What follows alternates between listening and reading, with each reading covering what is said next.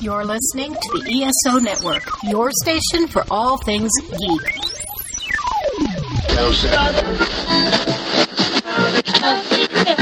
Uh oh, guess what day it is? Guess what day it is? Huh? Anybody? Mike, Mike, Mike, Mike, Mike. What day is it, Mike? Welcome to Earth Station One, a weekly podcast dedicated to all things sci fi, fantasy, and much, much more. Sit back and relax and enjoy the show. Hey there, listeners. Welcome to an, another episode of the Earth Station One podcast.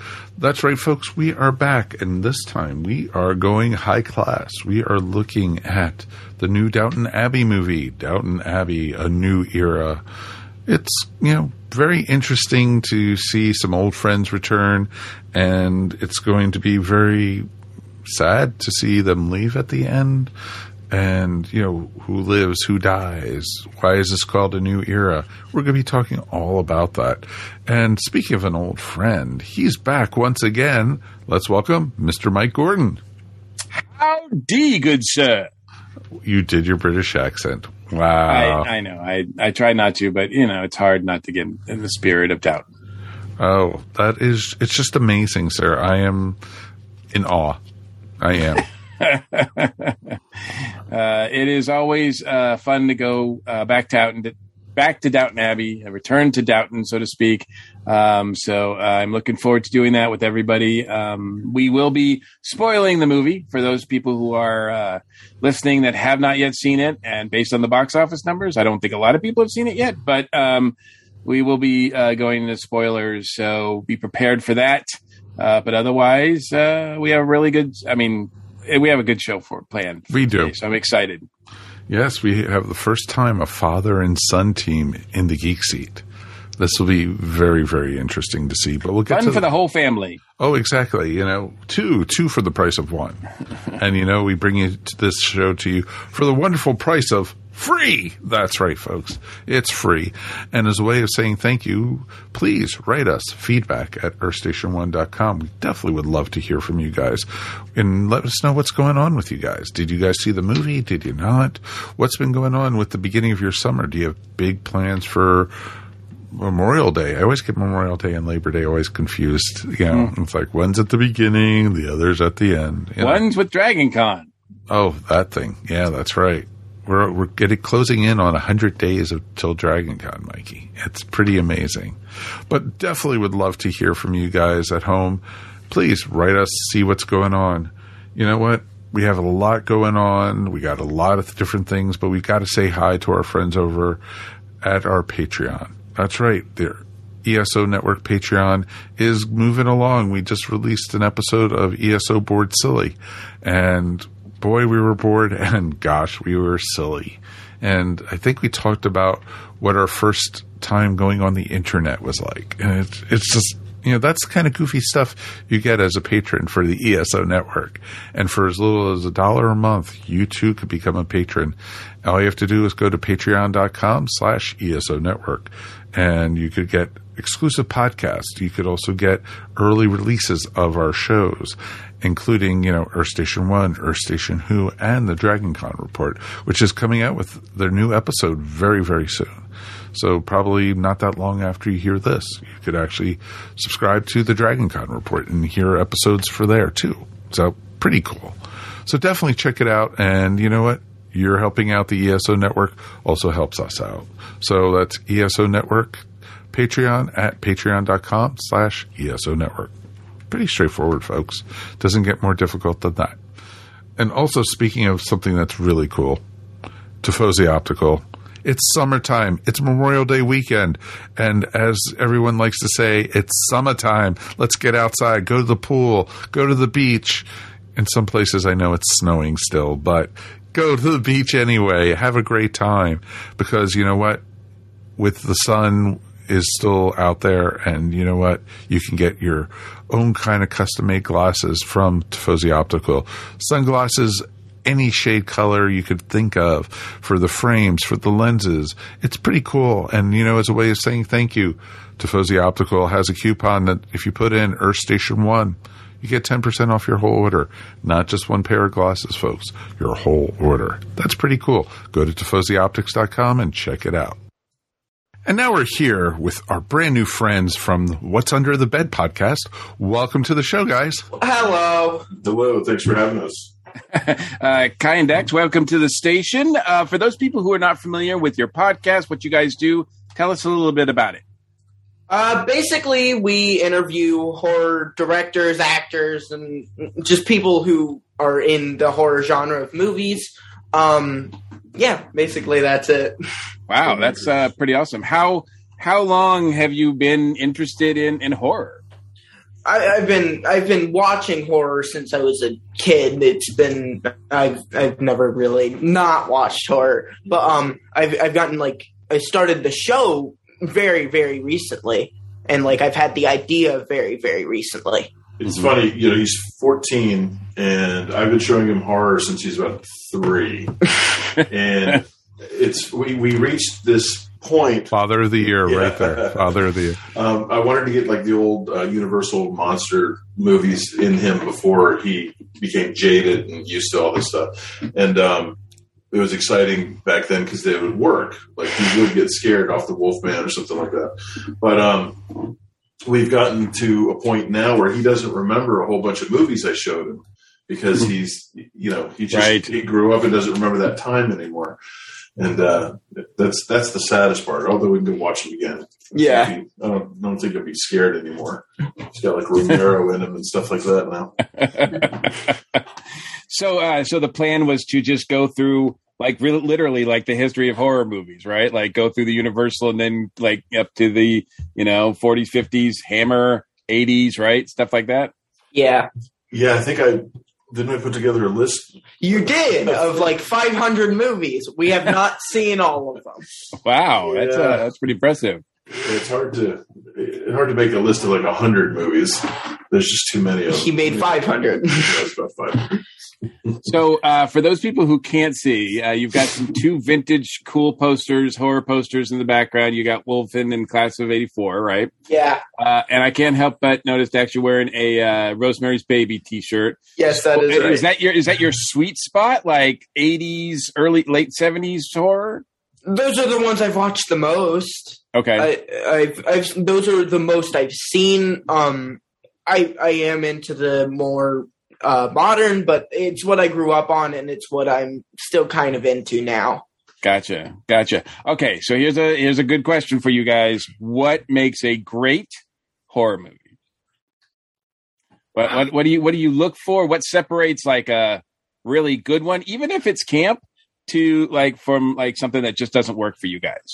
Well, here I, I actually have a, a, difficult time. I mean, the directing is something, and also acting is something. It's it's always that with any movie. But um, with me, my favorite, one of my favorite horror movies is um, Texas Chainsaw Massacre, mm-hmm. and it's created as if it were real as if it was actually like kind of a documentary look. It, it's like set up like it's because of how it was filmed it right. was set up like that. Tobe Hooper did an amazing job. Like, and there was no gore in it. It made you think that there was gore in it when there really wasn't any. Mm-hmm. But um, that's one of my favorite things. And then with one of the the campy ones, one of my favorites is Stuff, which I have no idea why I like that movie. I just love it a lot. to, to his point, like one of the one of the ways to show him these horror movies is to, I mean, I got to be present. And we have kind of a deal. Texas Chainsaw is a good example because he saw that pretty young. And that is a, you know, it's an intense film. And the deal is, is if it gets too much, he just says so and we stop it.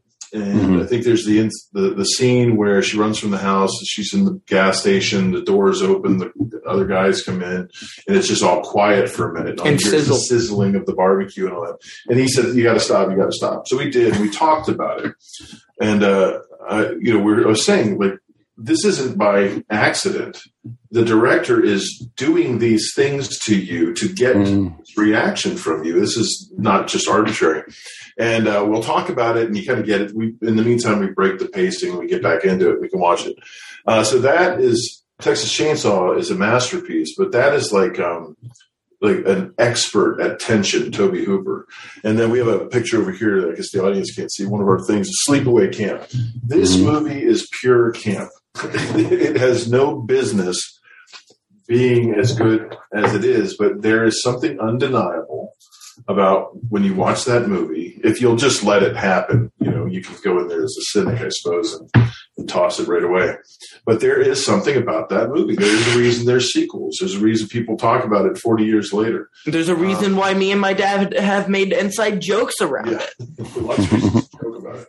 So it's it's strange. I mean, you kind of come from um, a more artistic uh, approach. You know, you got Ti West doing like X and, and all that stuff now, um, which is another modern masterpiece.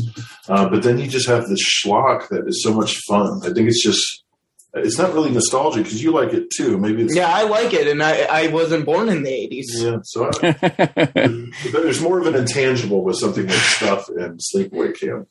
I think. Yeah. I mean, I, I came in, I mean, I don't pr- profess to be a huge horror fan, but when I was growing up, um, I mean, that was like the sweet spot when, when the slasher films were just really starting to take off. I mean, I remember, uh, Halloween and Friday the 13th and the first, uh, I think the first, well, one of the first horror movies I saw in the theater was Halloween 3. Um, which I love. I know that's I one of those ones. That's one of those ones you either love or hate, right? Yeah, it's a great, it's a great movie. Yeah, yeah. Um, it's funny because uh, last week I was actually at a horror convention. Uh, I was uh, I was setting up there and everything, and another one of the guests was uh, Joe Bob Briggs, uh, who hates that movie, absolutely hates that three. Uh, but he agrees with you that like one of the best ones is uh, Texas Chainsaw Massacre. Like that's I think when is his top shelf one. Um, but when I to your point, when I was watching Halloween three in the theater, I remember like I was getting to a point where after kill after kill after kill, I was going, oh my gosh, I've I, I might get sick here. Like this is like too much for me. And uh, that was the scene where I think someone gets attacked by a drill. Um, and I'm like, okay, this is it. If they show it, I'm I'm gone. Like I, I'm going to be all over the like my my lunch will come all over the theater. Like it'll be it for me. And instead, they just showed it in shadow, which I think it was almost like the director knew like this is the journey that I'm taking you on. Like I know that that's a little bit too much for you, so we'll save it and and continue on. Um, so yeah, it does take a lot of skill to make these movies. Yeah, the um, Halloween three. Yeah, I had love for Halloween three. I, to your point with that, that's certainly eh, just like you said. He knows the the the, the movie he's showing you. And it's John Carpenter. You can't say he's No, not good. Yeah, yeah. John right, Carpenter did Halloween 3. Um, but that's like total camp, right? Like Yeah, Halloween well, 3. yes. I mean, yeah. I mean, I mean, it it it borders on like insanity. Uh, I mean, the whole concept of you know, sort of you know, taking sacrificing all these kids or whatever Mm-hmm. is just like really out there. It's it, it it's not just your typical like one man slasher movie. Oh, Um, I like how the old guy was sleeping with the the, the pretty girl within like an hour. yeah, like yeah, yeah. It's, it's like James Bond of horror. um, so I noticed under the, the concept or under the description of what's under the bed podcast, and you guys are a video podcast, and we'll have a link to that at the end of uh, in our show notes so people can go check it out.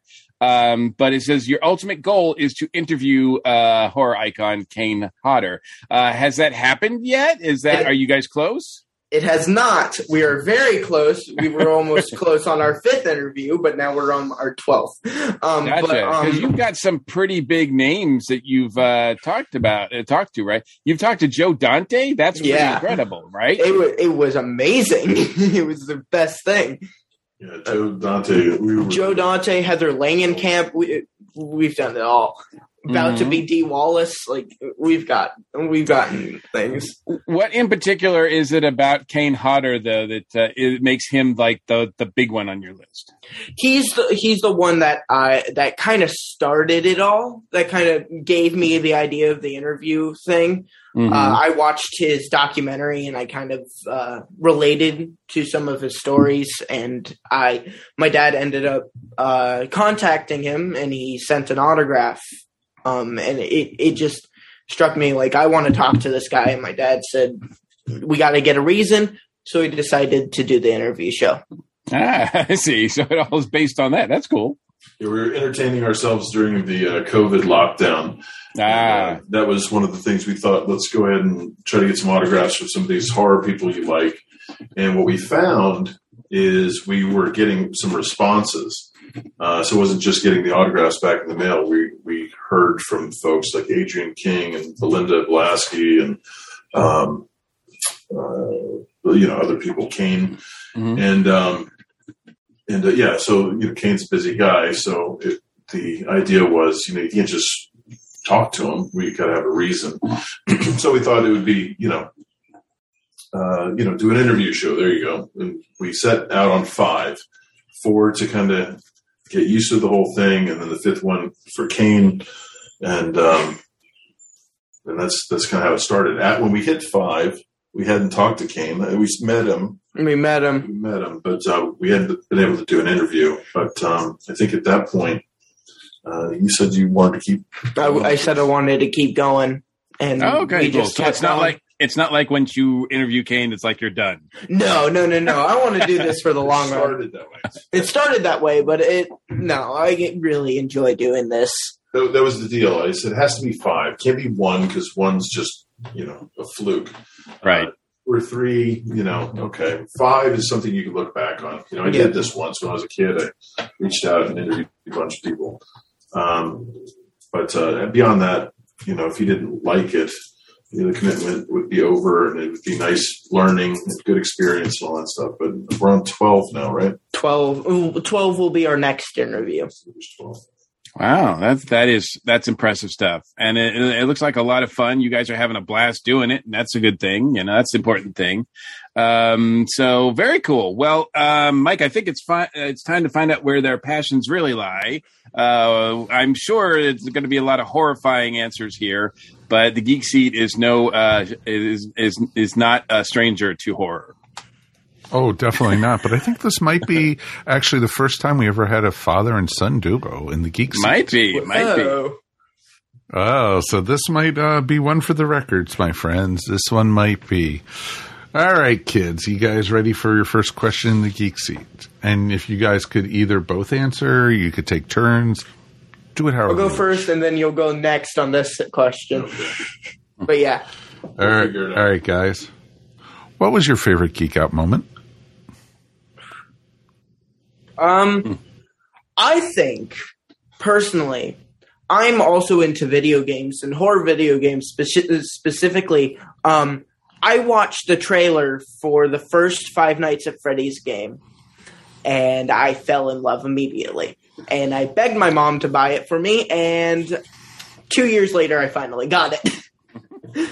Oh wow. Okay, gotcha. I mean, I was like really young, so I could understand that. Yeah. Uh, So mom is the heavy, and she put the line down on. mom it, owned the iPad. Mom Ah, owned the gotcha. now I got it. iPad. Dad, So, so do I say what, what he geeked out on? Like, no, what are you geeked out No, on? well, you. What do you geek out? Now or Well, Whenever. all right. your segment. So whatever your, your This is your segment. You top- can do it however you wish. Got it. All right. So if we're going to go like lifetime of geeking out, it, it really does have to be uh, Star Wars. I used to tell the story. I'm, I'm old enough to have seen it in the theater. and I was pretty Mhm. young, but um, I always tell the story. You know, I was playing in the yard with Tonka trucks, and and my parents said, "Let's go to the movie." And I went there, had my Sno-Caps and soda or whatever, and that spaceship comes over. Everything changed. The whole world was different. The Tonka trucks rusted in the yard, and everything was Star Wars from then on. Uh, now, there's people who are so much bigger geeks than me, but not at the time. Not at the time. you know what? So what? You're you're the largest geek you know in your own That's mind. right. So it's even better. What was your most disappointing geek out moment? Five Nights at Freddy's Security Breach. Oh, really? That's the newest what about game. It? was so buggy. Granted, the fan base really, really pushed the creators to uh, uh, send it out early, but it was so buggy I couldn't even play it because because whenever I opened it, it crashed on me. So pretty disappointed in that. It looks amazing though. If only you played well. Then. yeah. Okay. Um, all right, so this goes. Uh, the most disappointing was uh, so I'm a fan of Jaws. Who isn't? I love Jaws. Love Jaws two. Had catamarans. I used to. We had catamarans in my family. Oh, and um, Jaws three. I loved it. I lived in Florida. That was set in Florida. It was great. I didn't care. The 3D was wonderful. I was the right age. And then there was Jaws four, The Revenge. I tried really hard to like that movie, but uh, Come on, it had Michael Caine. it had. Michael Come Caine, and on. that may be the only redeeming factor. If you remember the movie, the the Brodies went to the Bahamas, and the shark followed them. They were in a Mhm. plane. The shark was swimming, and they show the shark following the plane to the Bahamas. Then you have the As all sharks uh, do. as all sharks do. As all sharks do. And then, um, you know, you had the Bahamian who spoke like a Jamaican, and then the way they kill the shark, if I remember right, is they got him to rear up out of the water and they stabbed him with the bowsprit of the boat. This is a bad film. So, as far as a geek out, I was very disappointed. I'm very disappointed. It, it, it was so bad Roy Scheider wouldn't even be attached to it. That's right. The- yeah, that or trying to square the uh, UFOs with the uh, Raiders of the Lost Ark mythology. So those two things. understandable. What geeks you guys out the most? Uh, honestly, it depends. Um, it depends on what it is. When it comes to a horror movie, it it's normally right after the horror movie. If it's a really good horror movie, like uh, we just saw, like when I saw the John Carpenter's The Thing, Mhm. I I was very stoked about it. I was very happy. hmm But um, That's awesome. with video games it came it came to uh, again honestly seeing the trailer for security breach i'm not saying that was a disappointment it, the game was but seeing the trailer it's been it had been so long since a new release came out and i was just like oh my gosh yes Are you supposed to be playing video games? stop it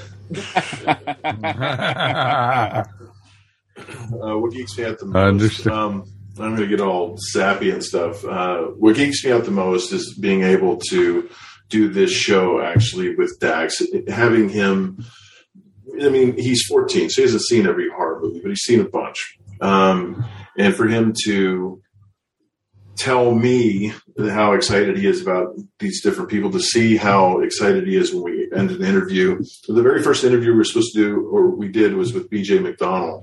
And, you know, it took a year to get up the kind of the nerve and courage to do it. And before that interview happened, I told him, I said, man, you're, you're, you're doing so great. You're not even scared. And he said, I'm scared to death. and he said, uh, yeah, I just feel like if I don't do this, I won't be living up to the, the promise I made. And we did it. And BJ was probably the best interview we could ever ask for for the first show. And it's just been great. So being able to, you know, he'll learn about Scream and Wes Craven. And uh, I'll say, that's great. Scream's a wonderful movie. Have you seen Nightmare on Elm Street? And so being able to show him these things and have him excited about it and just see him having access to these people that I wouldn't have, you know, is, that's what I geek out on lately. Very cool. Yeah. Very, That's very awesome. cool. Let's do the other side of the coin on that, though. What turns your geek off? oh Video games. hey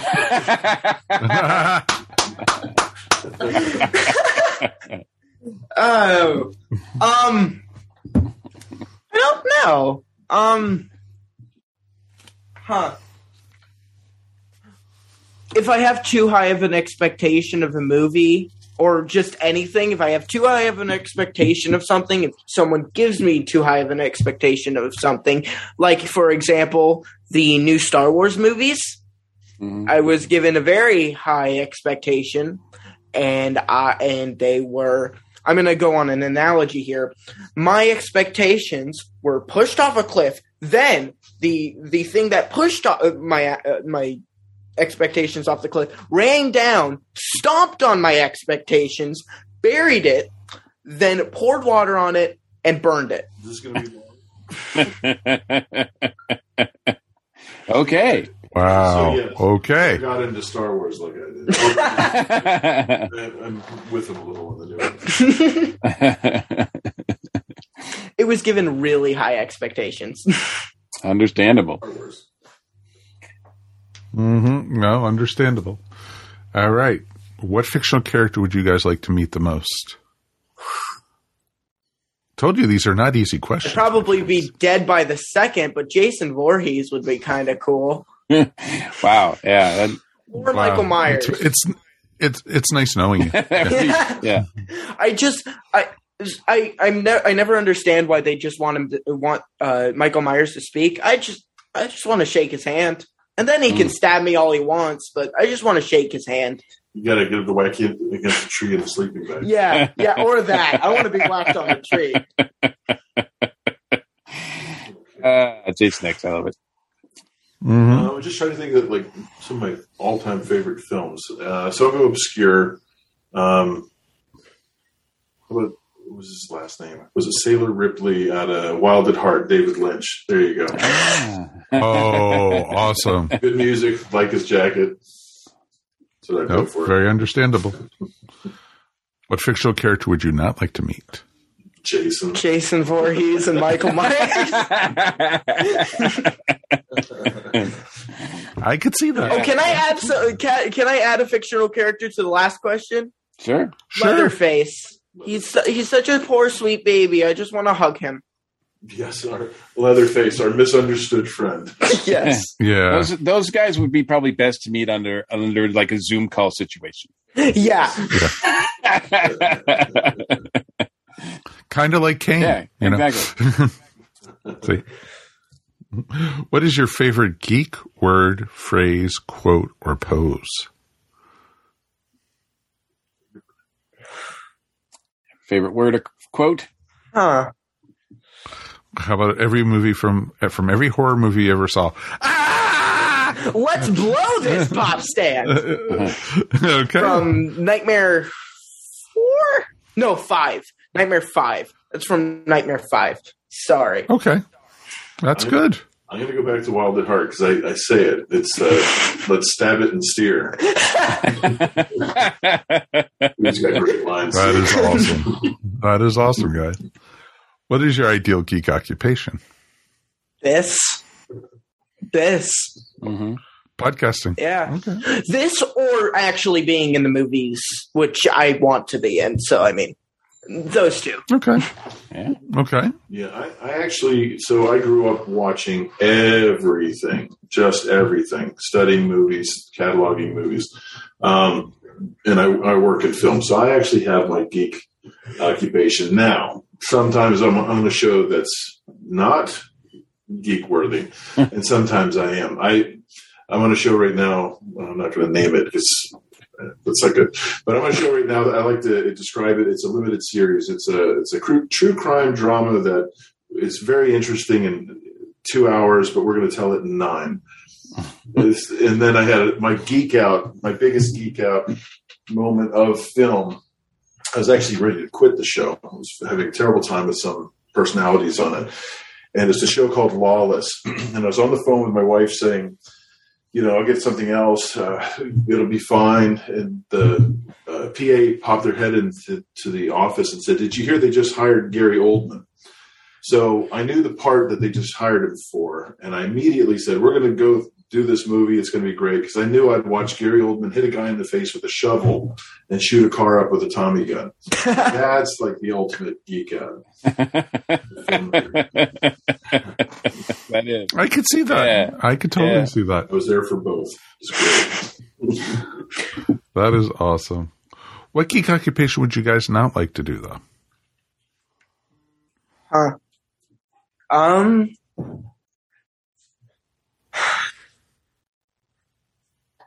That was a deep sigh.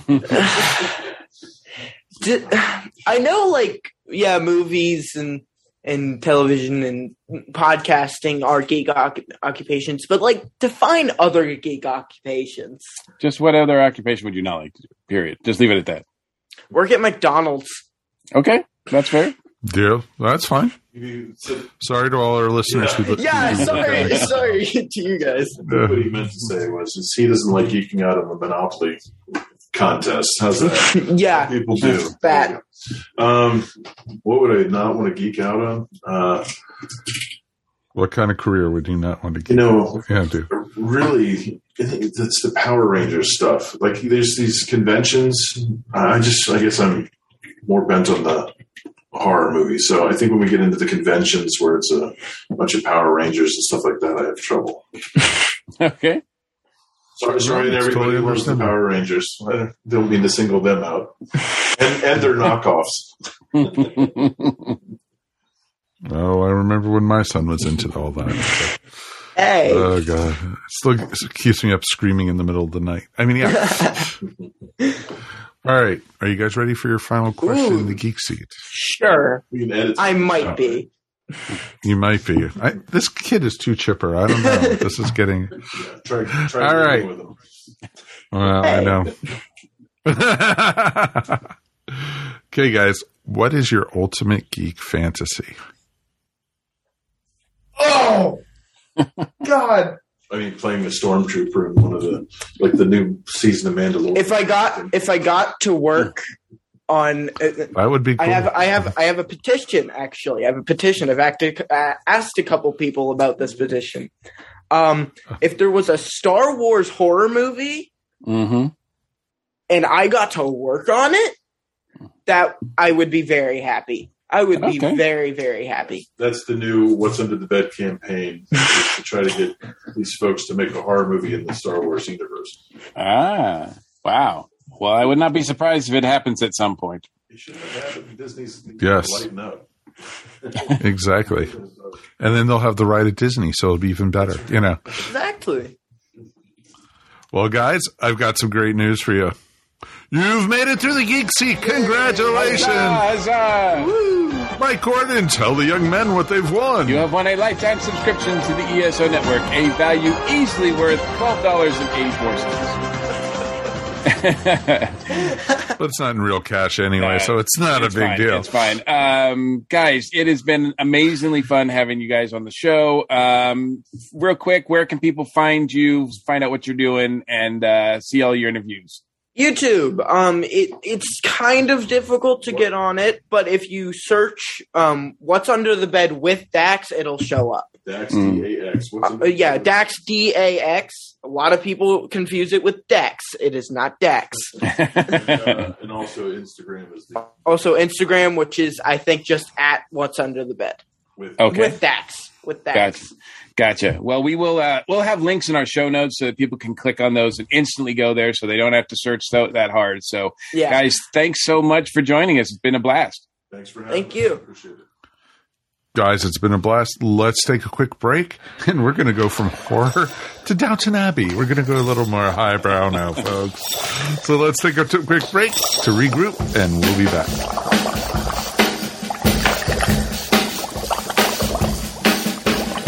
In the lab late one night when my eyes beheld an eerie Hey, everybody. Michelle here with an iconic rock talk show moment. And as is so often the case, I, I do have to start with a farewell. Only 21 years old, but changed the music industry forever. The Apple iPod. In 2004, it was 60% of the MP3 market, and today it is discontinued by Apple. When the last iPod touches are gone from the shelves, the iPod will be no more. So we salute you, iPod. And in other news, Rock and Roll Hall of Fame present new inductee Rob Halford of Judas Priest has a book coming out November 1st called Biblical, described as an encyclopedia and manifesto of metal. Publisher's note says tours to tattoos, riffs to riders, drugs to devil horns. Uh, he's known for his sense of humor and having a, a wise eye for things in the music industry, so it should be a very interesting read. And Rock and Roll Hall of Fame future uh, Cyndi Lauper, who I think has a good chance of being nominated and inducted in the next few years, uh, is taking a route that has proven very beneficial for acts that are interested in getting into the hall. She has a documentary in production now called Let the Canary Sing. It'll be directed by Alison Ellwood, who is the director of the Go Go's documentary that was considered um, just the turning point in getting the uh, attention of the hall and speeding their induction along from last year. In other news, June 4th, uh, the Platinum Party at the Palace will take place. Uh, rock concert to celebrate the Platinum Jubilee of Her Majesty Queen Elizabeth II. It'll be broadcast by the BBC from Buckingham Palace. Uh, you can also watch it on iPlayer. Uh, many, many acts. Huge lineup uh, includes Elton Duran Duran, uh, Rod Stewart, Alicia Keys, who isn't British, uh, and How Could You Do It Without Queen and Adam Lambert. Uh, the Spinal Tap sequel. All these years later, there will be a Spinal Tap sequel to celebrate the 40th anniversary. It'll come in 2024 with the original band members and whoever they have drumming at the time. And also turning 40, Michael Jackson's Thriller will turn 40 this November. Uh, there will be a two CD, two album uh, reissue with the original material and also a, a disc of demos and bonus material that has not been described yet. So we will wait to hear what that involves, but you can pre order it now. This has been the Iconic Rock Talk Show moment. Check out my blog at iconicrocktalkshow.wordpress.com, and we'll catch you next time. At the 42 Cast, we want to bring you everything, and that's why we've jam packed the next few months with as much as we can. You not only get the same reviews, topics, and interviews that you did before, you also get screen reads where we compare a movie to its source material, or role models where we talk about tabletop gaming. It's never been a more exciting time to check out our show. It's your ultimate answer to fandom, geekiness, and everything, so why not check it out? We can be found on most podcasting platforms, and we are a proud member of the ESO network. Life is full of plot twists along the way. I've come into possession of a villa in the south of France. What? You never thought to turn it down? Do I look as if I'd turn down a villa in the south of France? Times change and we must change with them. Oh, I like the sound of that. Downton Abbey, a new era. The modern world comes to Downton. Drink to that. the grand event begins, only in theaters. There may be new faces coming in, but the public won't want to say goodbye to all their old favourites. You can all look this way, please. This Friday, you steer ahead. You're the captain now. Welcome to modern times. Return to the theater. Roll the camera and action! For the ending that will leave you breathless. Granny, you would tell me, wouldn't you? What do you think? We've been there for the story of their lives. I'm not quite ready to say goodbye to Downton. Women like us fall into two categories dragons and fools be there for the epic chapter that cannot be missed. You must make sure they think of you as a dragon. Welcome back to Earth Station One. Now it is time for Downton Abbey, a new era. Michael, take it away, Diosa. All right. Yes, sir. I'm not even going to, you know, I was thinking about doing the English thing, but I don't think that's appropriate now. But um, uh, we do have our movie person with us, um, part of our movie crew. Ashley is here, of course. Hello. I am always excited for a chance to talk about Downton Abbey. Yeah, I, I thought know she was that, going to sport the English accent as well, but yeah, no, I'm not even going to try that. I so. want to hear a mix between her Kansas and English accent. That would be awesome.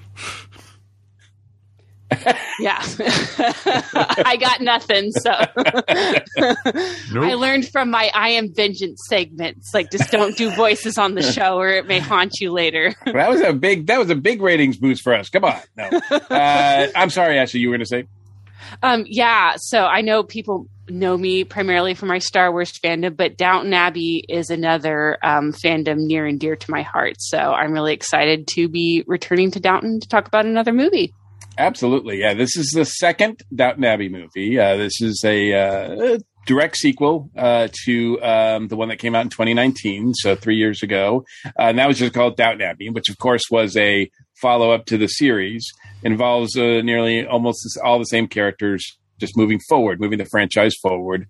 Um, so, uh, without further ado, let's get into it. Uh, what were your expectations going into this one? This one behind the scenes had, of course, uh, delays due to the pandemic, et cetera, et cetera. Um, a lot of people seem pretty satisfied, uh, but the uh, 2019 movie, it seemed like a great ending to the franchise if it was going to if it was going to indeed end that way. But um, what were your thoughts about going into this one? Was it necessary? Did you know what to expect, Ashley? Yeah, so um, I would say my expectations for this were pretty low, but I don't mean that in a bad sense. Basically, the bar it had to clear for me was seeing my favorite characters, seeing Downton Abbey, hearing that theme music again, and I would be satisfied. Because basically, I feel like the show itself ended on a pretty nice note and then the movie wrapped even more stuff up so i wasn't really sure kind of what additional things this movie needed to cover. But again like i love these characters. This is my all-time favorite show and so of course i'm going to jump at a chance to see this again. I would say in terms of film quality i feel like the first movie is maybe a little bit better just in terms of its story. It felt a little bit tighter a little bit more focused but again, I had a great time uh, watching this. And if there's a third Downton Abbey sequel, you know I'll be back for that too. uh, Mike, what about you? What uh, what were your thoughts uh, going into this one? For me, it was there was no expectations. It was seeing old friends. It was seeing people that I knew intimately in a lot of ways. I saw a lot of them grow up. You saw a lot of them mature and you saw them in high points and low points through uh, the f- few seasons that we did um, see on PBS or that we got to see um, in the last movie, and you got to see you know them grow even more so in the movie, and having them come back for this film was wonderful. It was like you know, it was like a warm blanket was put on you on a cold night and everything. It was comfort. It was, there was no, nothing I was worried about seeing explosions or anything like that. Like, you know, in the last movie, I felt like it was a little, there were some things that were a little forced, like the assassination attempt on the king. And Tom just happened to be the person to, you know, help break it up and everything. And you know, it was, this was just, this was wonderful. It was seeing, you know, seeing people I cared about and seeing relatives or friends that I haven't seen in three years and they're back. And I had to, I got to go to the French Riviera with them. It was wonderful. yeah. Um, I think that was the sort of the, the greatness of the last movie or the 2019 movie was the fact that it, because it was on the big screen, because it was a movie, they wanted to go bigger. So of course it's got the big royal visit, which is makes it, uh, I think, plot wise, a big deal for so worthy of the big screen. Um, they threw in, of course, the assassination attempt, um, you know, because it's a movie, I guess, and they felt like they needed a little bit of action there. Um, this one, they scale back a lot, I think. It just seems like we're going back to Downton Abbey, like the show. Um, uh, you know, um, so I like you guys. I was like, you know, if they keep making these, I'll keep going because I like the cast. I like the the creators. Um, I love melodrama, um, and this is well done melodrama. Um, you know, I, I, love the the the. This is not. It, it may be a movie, but it's not shot like a movie. It's shot like a TV series. It's shot like a melodrama because you you get those scenes, which is you know sort of like one character says to another, "It's like I've got something to tell you," and then it cuts to the next scene. You know, the other the other person's like, you know, like, and then that other scene, something happens between two characters, like, "Oh yeah, well." I won't let you get away with it. And then it cuts to like it's just like melodrama, like cliffhanger scenes after cliffhanger scenes, and I think that structure is really wonderful to play with, and these guys do it great. Uh, Julian Fellowes does a great job, and as long as he's writing them and part of this, uh, I'm on board. Um, so the fact that it was called a new era made me think that this was going to be a turning point uh, maybe a, a, sort of passing of the torch from one uh, generation of the cast members, of characters, to another. Um, and I will say offhand, like just straight away, um, I don't think we really got that. I think this was more of a closing of this era rather than the opening of a new one. Um, certainly with, and yes, if we haven't said it already, there is going to be spoilers in this review. Um, but you, you know, the, the big, um, the Dowager Countess uh, is meets her end in this one, which is the thing that I think everybody everybody who's been watching this series, been aware of this series, has been thinking, when is she going to pass? And uh, you know, we thought it was going to happen in the last movie. We thought it was going to happen in the season finale. We, you know, we just, you know, especially after the events of the last movie, we thought, okay, Maggie Smith is not coming back at all to this, and here she does. Um, but she finally gets her death scene in this, and uh, so powerful. It took my my whole cinema out, uh, like like for real. Like when when this happened, when that event happened in the movie, like my cinema lost a complete power. So I did not actually get to see the last few minutes of the movie, but it was a big big moment, and let's let's go with for that uh, because that's probably the biggest thing that happens here um, Ashley, what did that scene work for you? Was it worthy of uh, all the sort of lead up that we've been expecting for this moment? Yeah, I was pretty sure that we were going to be seeing some variation of this scene in the movie, just based on the fact that um, we learned at the end of the last film that she had an illness. And so I figured at some point we were going to get that. And I appreciated that they were able to show her whole family gathered around her. I think just describes her legacy. Like she is the one who helped build this, and then now she's passing it on to her granddaughter Mary. So I've really enjoyed seeing the relationship of the dower, eh, dowager and Lady Mary developing over the years, and just get to see the passing of that torch. And um, I thought it was nice too that the uh, last frame of the movie just focuses on a portrait of the Dowager in the house. So it shows that even though she's gone now, her presence isn't physically there, her legacy will live on. So I thought that was a nice way to honor her. And as hard as it was to see the death of that character, I don't think it would have been appropriate to have that happen off screen in between the two movies. I think it was something that needed to be shown and show the impact of how that impacts the family. And then I also appreciate that they showed um, the people downstairs how that impacted them too. Like Carson has worked for her basically his whole life. So I thought it was nice that it showed what her presence meant to basically everyone who had passed through that house at some point or another. Mm-hmm. Mm-hmm. Mike, what did you? How did you feel about that particular scene and that that event happening in this movie? It's interesting because I fully expected her to be gone by the time this movie had started. Mm. That it was going to happen off screen, and maybe the movie would open with her funeral or something. Or exactly, yeah. exactly. Instead, we had a, a wedding you know, which made it real interesting. Yeah, psych. Exactly. like, here we're going. We're going. To, we're zooming in on the church. We're zooming in on the church. What's happening? Oh, it's a wedding. Not a it's a wedding. well, exactly. And it was it was just very interesting that you had the whole thing with you know her death being so powerful because it her energy so overwhelmed this whole movie. She it felt like she was almost in every scene even when she was not on screen because she was the main topic.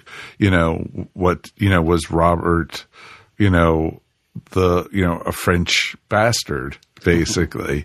And you know the question and it would have been very interesting to see, you know, with that. And I like how everyone played it. off, and I thought her death scene was beautiful. She was surrounded by her family and her loved ones, and it was it was perfect. It couldn't have gotten any better. The scene, and Maggie Smith played it wonderfully, and she was, you know, she's she's wonderful in whatever she does, and you know, there were scenes I felt like, you know, was she even really there? You know, it almost looked like with the cutaways and everything, you know, did they have to film her her scenes separately or something like that? But it was just really well done, and you know, her, you know, dying happy and everyone being, you know, around her. It was a sad occasion, but it was also a happy occasion because everything had come to a close and it was all everything all the answers were were answered and it came all full circle she came she was in peace. And mm-hmm. it was it was wonderful and you know literally you know she was talking one moment and then she was gone. Mm-hmm. and you know nobody can ask for anything better than that you know other than to live forever but that's a whole different story. I don't know. Taking out a whole theater uh, when it happens, that was pretty powerful. Yeah. So, um, I, you know, I, you know, I, I feel bad for you guys because you guys didn't get that moment like I did. Um, but uh, no, but we know th- what happens in the after credit scene. Five extra minutes. exactly.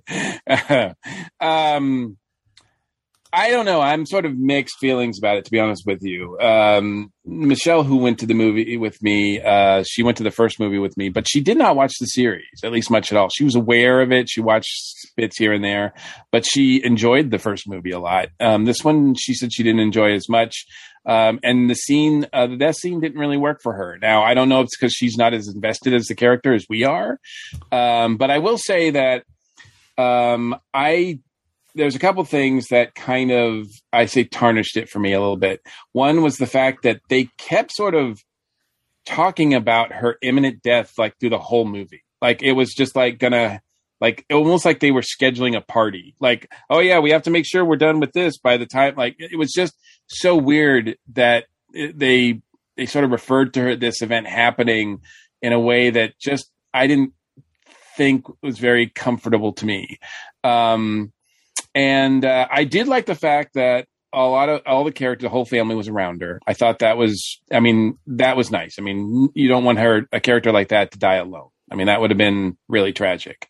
So um, the fact that she had the family around her was nice. Uh, but for a character that's known for her zinger one-liners, I, I, do think that the last thing she said, uh, "I can't even hear myself die," fell flat for me. It didn't really work as well as some of the other things that she said. Um, and as far as last lines goes, I was kind of thinking that would that that it just didn't work for me as well. So so those two things um, kind of marred it for me, but.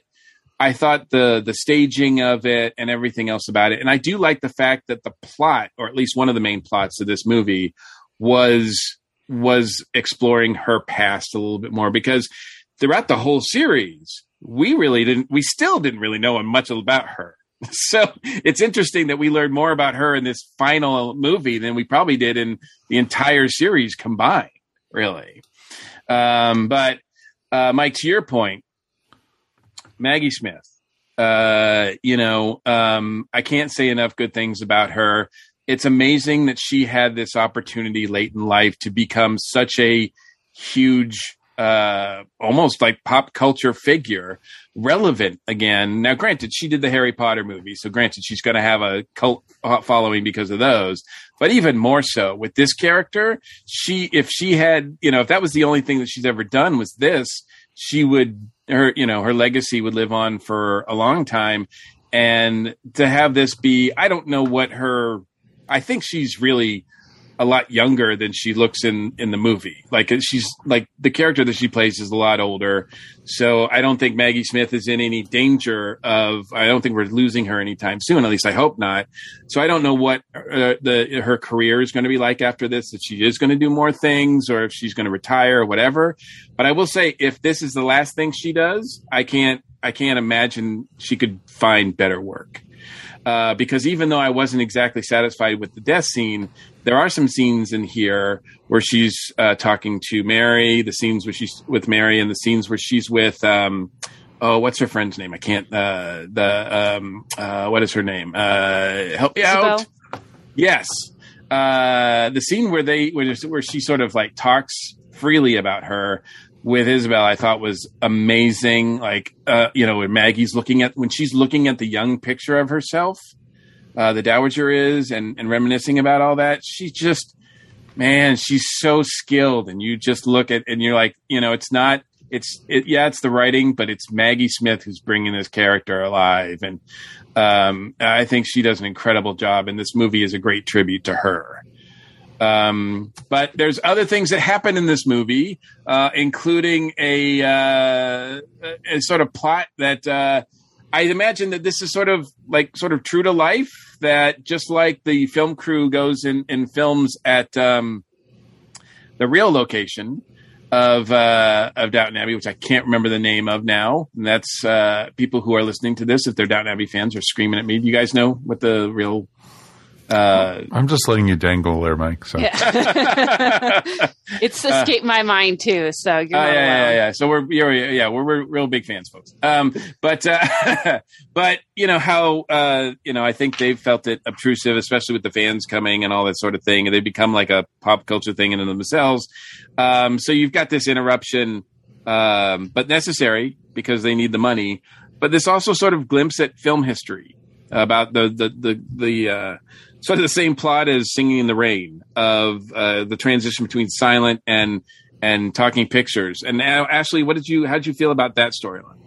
Yeah, um, I was intrigued by the fact that they were going to do a movie about making a movie. I was worried that it could become a little too meta, but I think it worked because it plays in to that whole idea of legacy at Downton Abbey. How is the Abbey going to change over time?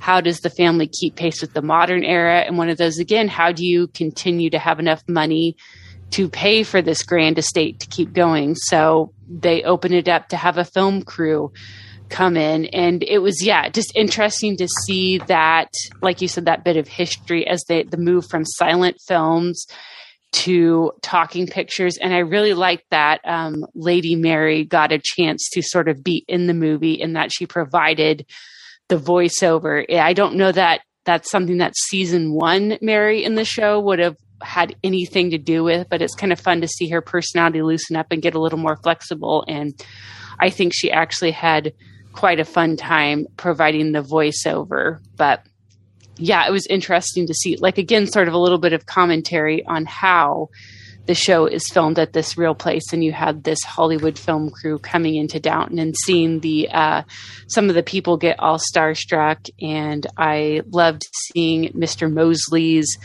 the light at the filming and that he even has apparently a hidden talent as a film scriptwriter. So I, have always adored Mr. Molesley, been rooting for him, so I was excited to see him get to uh, expand his skills on the silver screen. But yeah, I, I thought it was charming the everything to do with the film taking place at Downton Abbey. And Molesley's proposal scene was just oh my so goodness! classic. Yeah, it's like classic Molesley, right? yes, Oh, like it yes. had to go that way. Like it wouldn't have been Mr. Molesley if it hadn't been awkward and touching at the same time. So Uh, by the way, Highclere Castle is uh, High- the actual yes, is, yes. is the real location. Uh, uh, you know, uh, about five miles south of Newbury, Berkshire.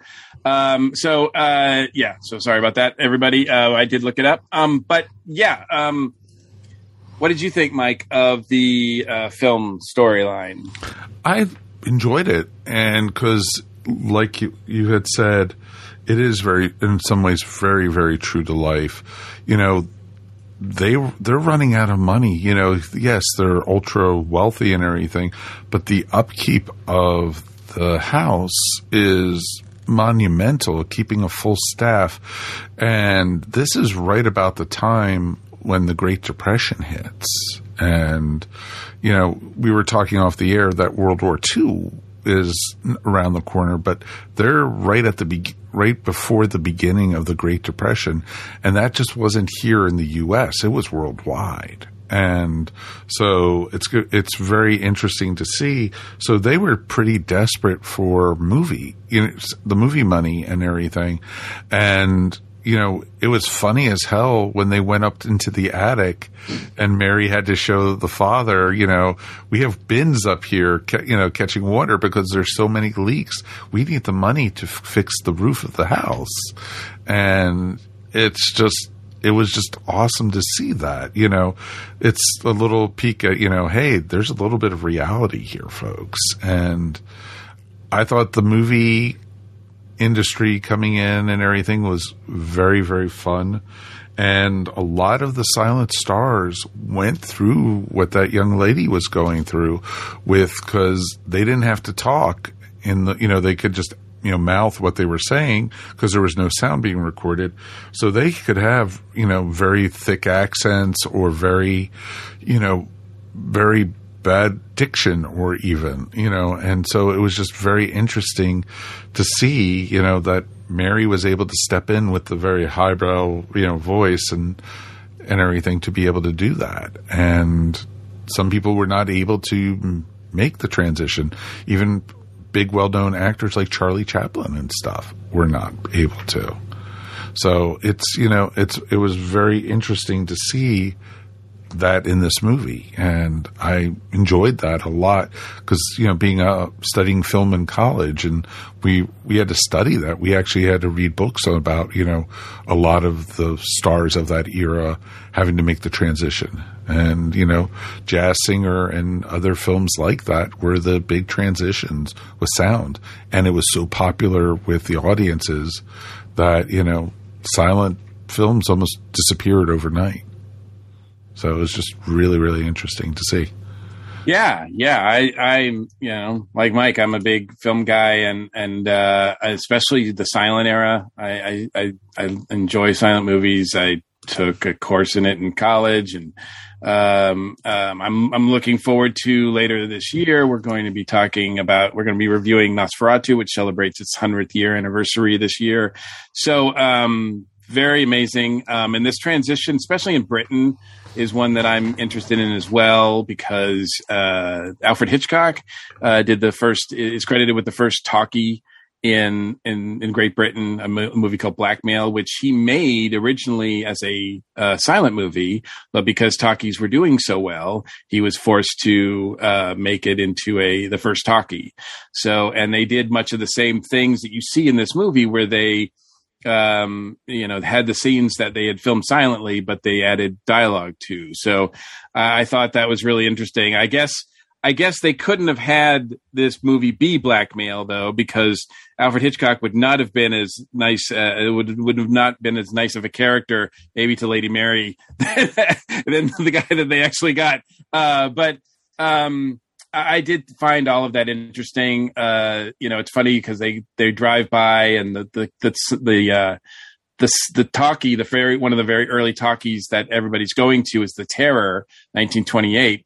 Uh, unfortunately, that movie does not exist.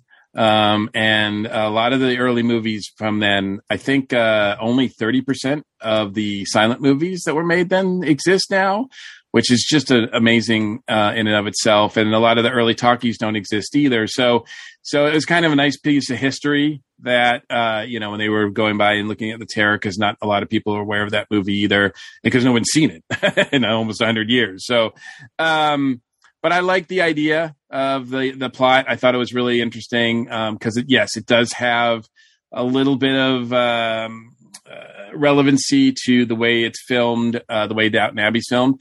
By the way, let me just do a, a weird tangent to see if you guys noticed this, but I don't know if it was because of the pandemic and they had to change things around, but it seemed like there were some weird scenes that were either they look like maybe they were using some sort of technology like rear projection or something or CG where they weren't really there or they weren't in the same room together or like the the one scene in where they uh, where the father is showing Mary how the damage or the Mary showing her dad uh, the uh, damage in the roof that looked really small like it really looked like it was like filmed in a closet and I and I was kind of struck by just some of the, the the way that this was filmed, it some of it looked odd and, and struck me as weird. Did you guys experience that as well, or I didn't notice that as much. no?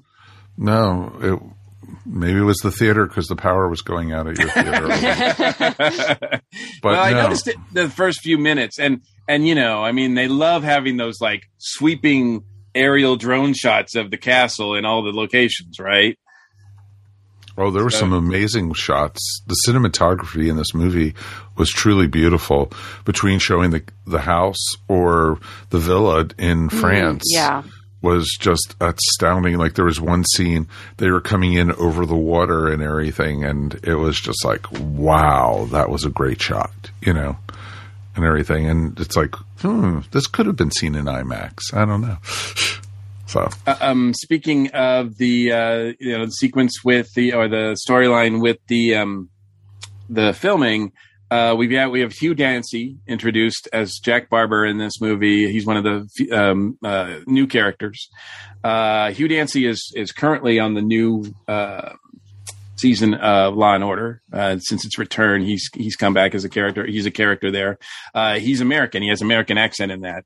He's really English, I think. So, um, but I'm not sure if I'm really a fan of Hugh Dan- Dancy or not. So I'm wondering what you guys think of him because I I could.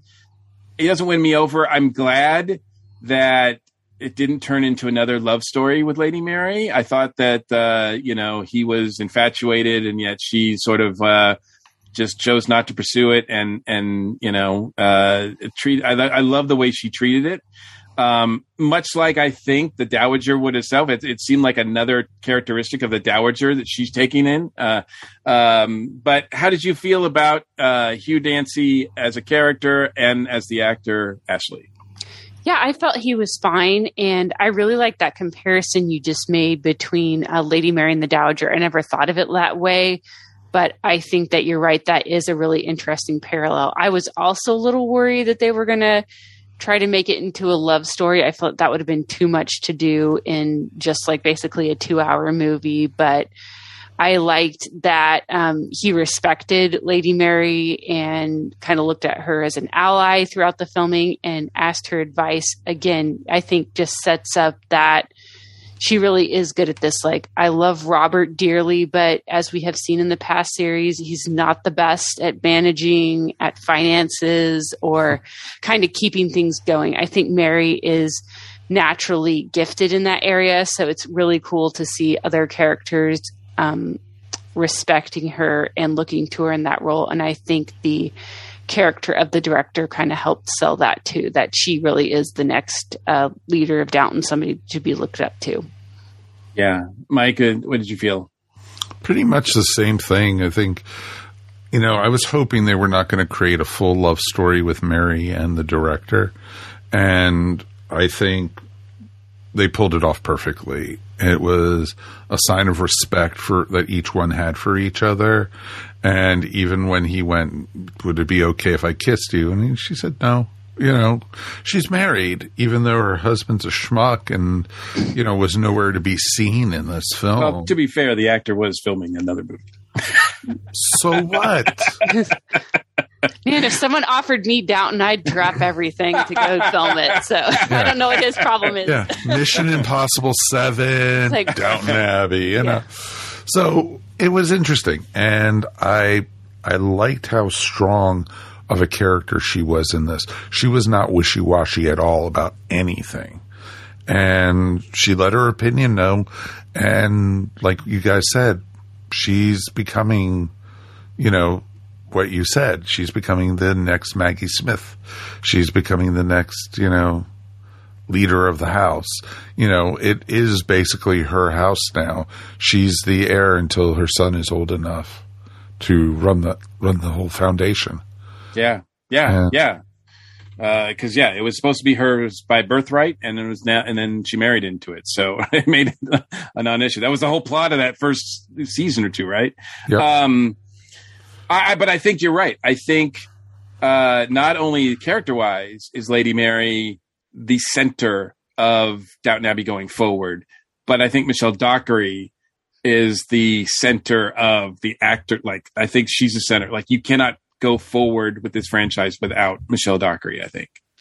I agree. And she's been one of my favorite characters throughout the series and films, partly because I have appreciated that they didn't try to sand off all her rough edges. Like the, she's a character that's not always likable. She says and does some nasty things, but she's complex.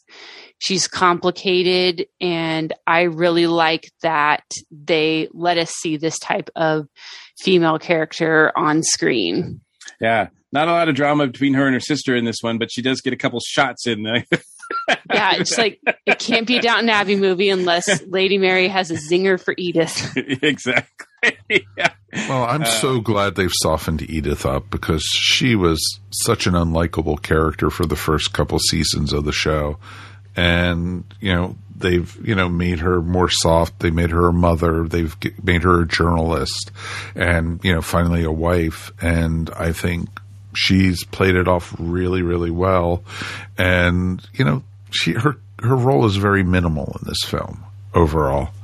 And I was okay with that. I really was, you know, and it was interesting to see what she, you know, that, you know, Edith was there, but there wasn't any drama around her, which was nice. Right, right. Yeah. Um, I think they sort of wanted there to be a little bit, but it just didn't. It fell a little flat because it's like it's like yeah, she it's okay if she goes back to work. There's no like nobody's arguing. Everybody's like, good for you. Yeah, like, I think I'm going to go back to work. They were like, yes, you should. good on you, buddy. Yeah, yeah, there you go. A non-issue. All right, so I like that storyline a lot. Uh, the filming at Downton, I thought that was really a great centerpiece. Uh, the two other story, there's two, and there's another little subplot that go on, and and those didn't work as strongly for me. Um, although I did like the fact that the Dowager was uh, referenced and and was the center of this other story that you know um, you know she inherits this uh, villa in France because of she had some sort of relationship with a uh, French count marquis something like that right um, and uh, then there's some question as to as you pointed out, Mike, uh, how legitimate uh, Robert is as far as uh, as a son, um, and whether he's not whether or not he should be the seventh Earl of Grantham, right? Like that's a big deal. Like like um, you know, I mean, if Lady Mary hadn't married into like that would that would throw the whole thing into question, really. Um, but uh, I, I, I thought it was intriguing. I like seeing the villa in France. I thought there was some nice moments there, but ultimately it kind of just didn't go anywhere because it just turned out to be not true. And it just it just sort of didn't feel like it worked for me as well. Although it did give maggie smith a lot of lot to work with uh, in her final scenes. So i did like that part of it. But as far as all the stuff in france going on with the kids and with robert um, i did like the one scene where robert breaks down because we've never seen that before i don't think where robert just breaks down because he's losing his mother he's losing his name and then he finds out that he might be losing Cora, and that that that's I think that's the moment where I broke watching this because I was like, oh my god, this is too too sad. Um, but what did you feel about the whole uh, French villa uh, sort of illegitimate son sort of thing going on, uh, Ashley? Yeah, I would agree with your assessment that I the filming at Downton was my favorite of the various little plots going through this movie.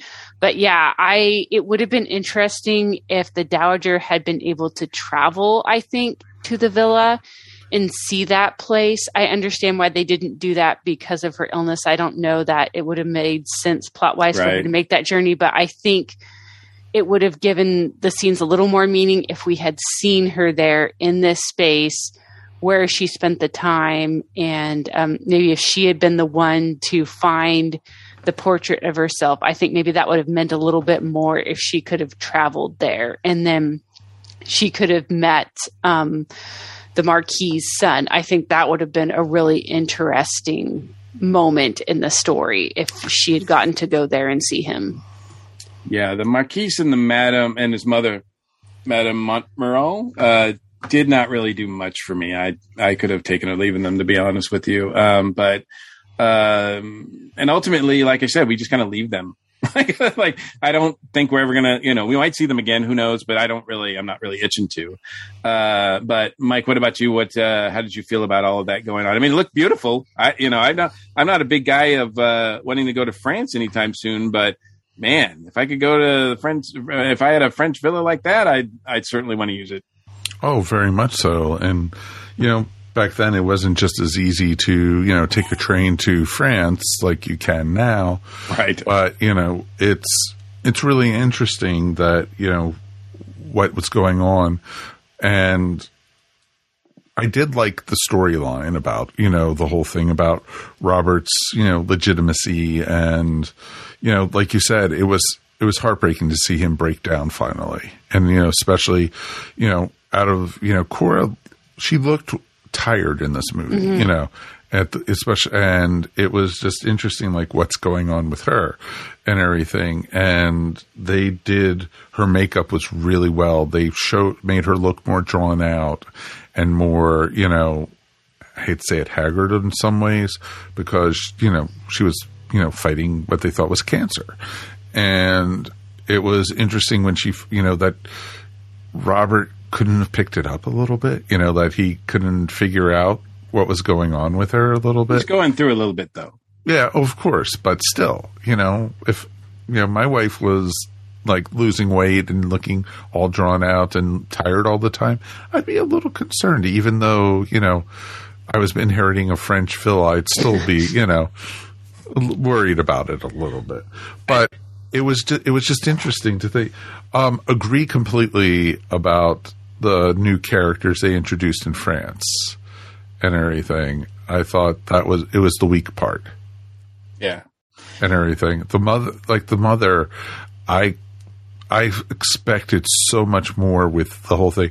Well, then I will sue, you know, and you know, and then just it went nowhere. it went nowhere.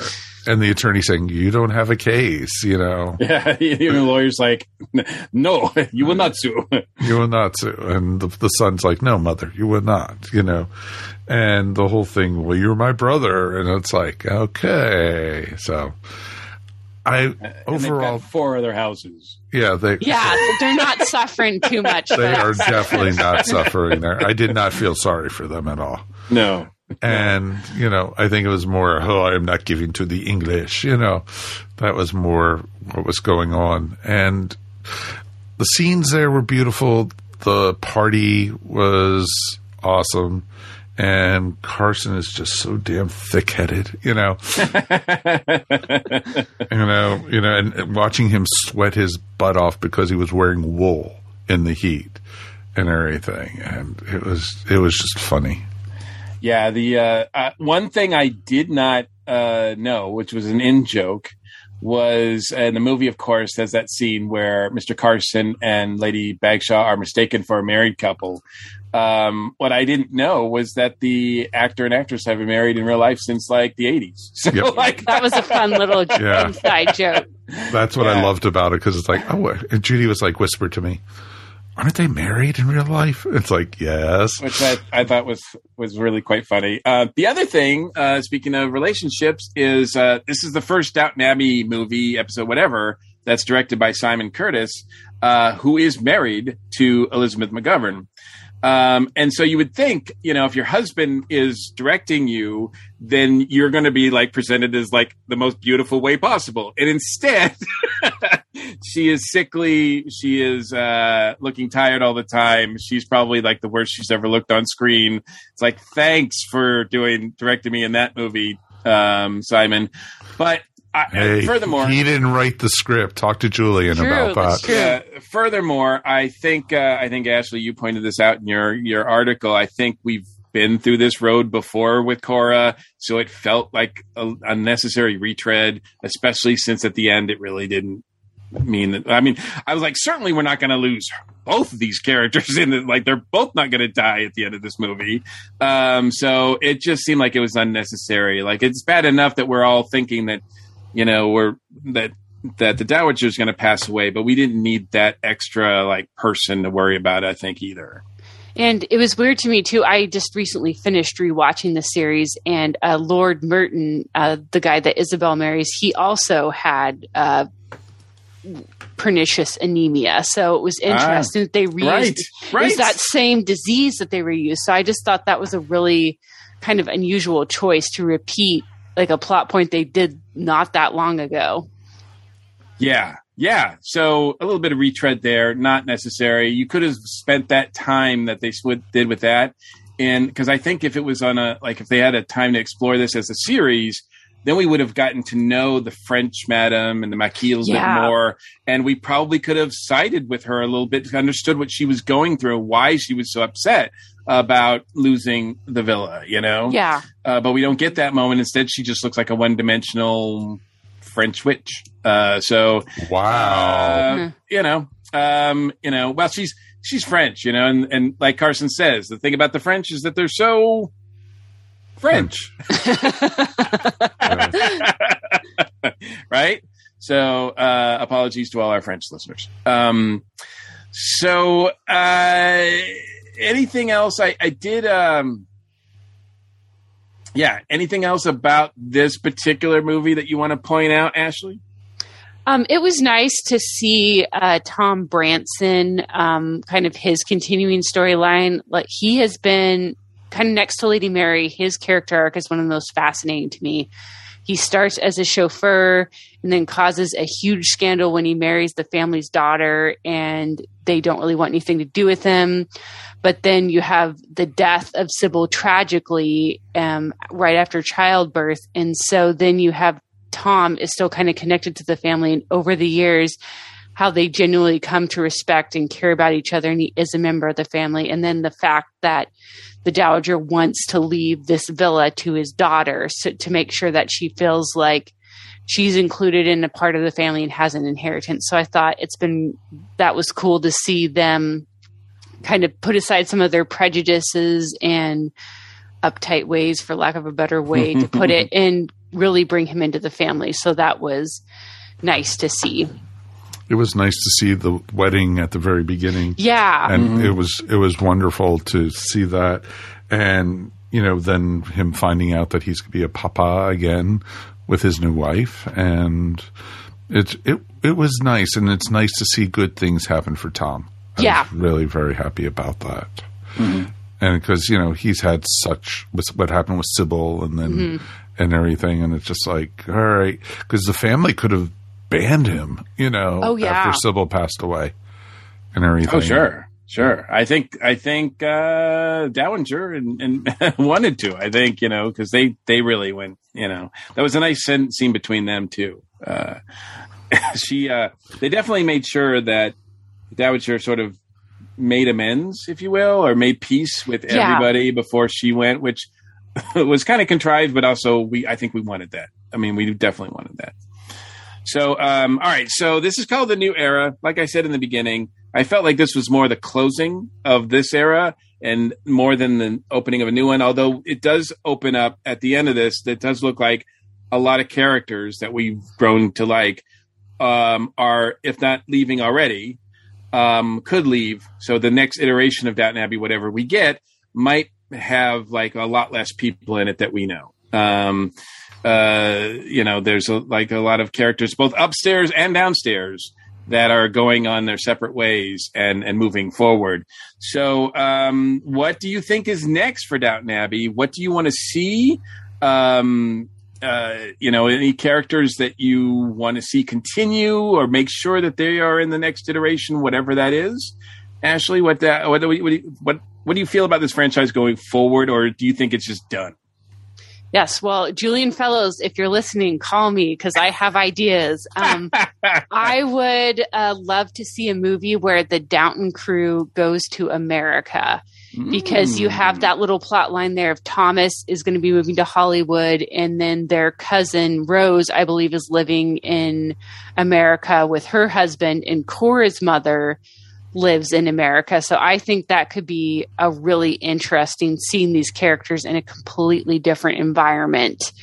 And then in the future, I would also be interested in seeing um, how the Downton crew adapts to the World War II era when you think about what age the children like George, Sibby, and Marigold will be during that time. You know, young adults going through World War II, much the same as their parents were going through World War One. And I don't even know, like, with Downton Abbey being in the country, if you would have where they would send children um, away from the city like of London during the Blitz when the Germans were dropping all the bombs, if they would have opened that up as a refuge to people looking to escape the bombs in the city. So I think that there's still um, some interesting stories that they could tell uh, with these characters going forward.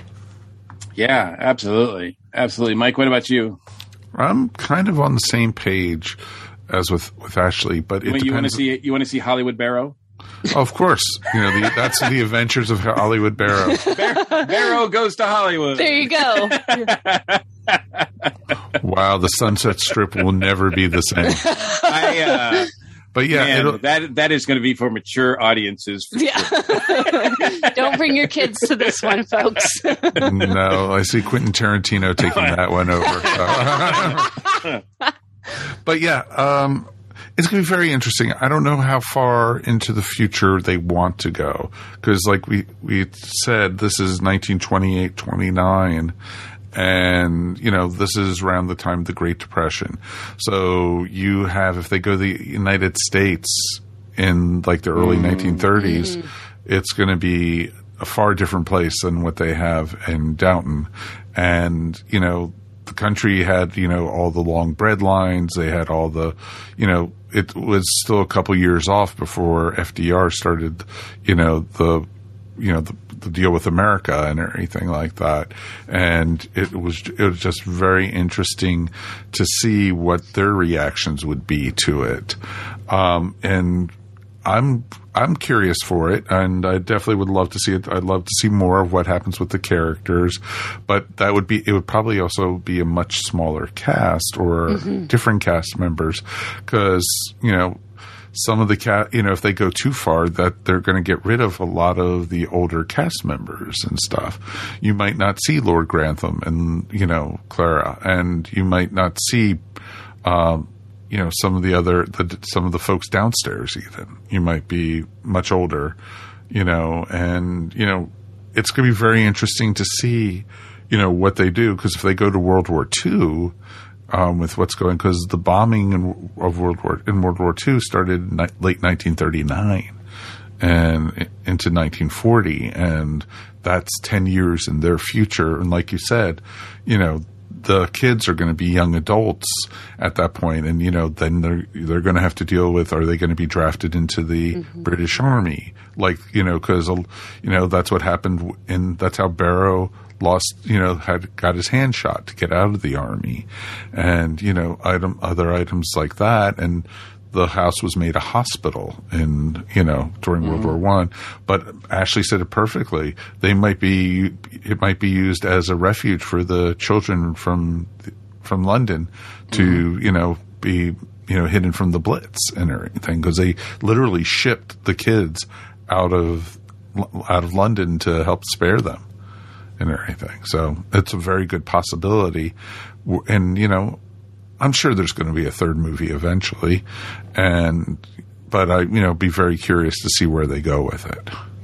Yeah, it definitely seems like if they were going to continue following these characters, um, that they would be, you know, you're going to have to go with more locations. It's not just going to be centered around Downton Abbey itself and the land around there. It's more like everything else that's going on. And with events coming up around the World War II, obviously that makes sense because it's a World War thing and everybody's going to be everywhere. I do think it's interesting. One of the things I thought, well, maybe they're doing this thing about this French villa with giving it to Sibby is that maybe there's some ideas of having, um, you know, Sibby over in France uh, while it's being invaded and taken over. And how, what does that look like? Um, so you can get these uh, different sides of World War II. Um, uh, these different locations. So I I think there are there's yeah it's it's endless possibilities really where they can I mean when can go forward.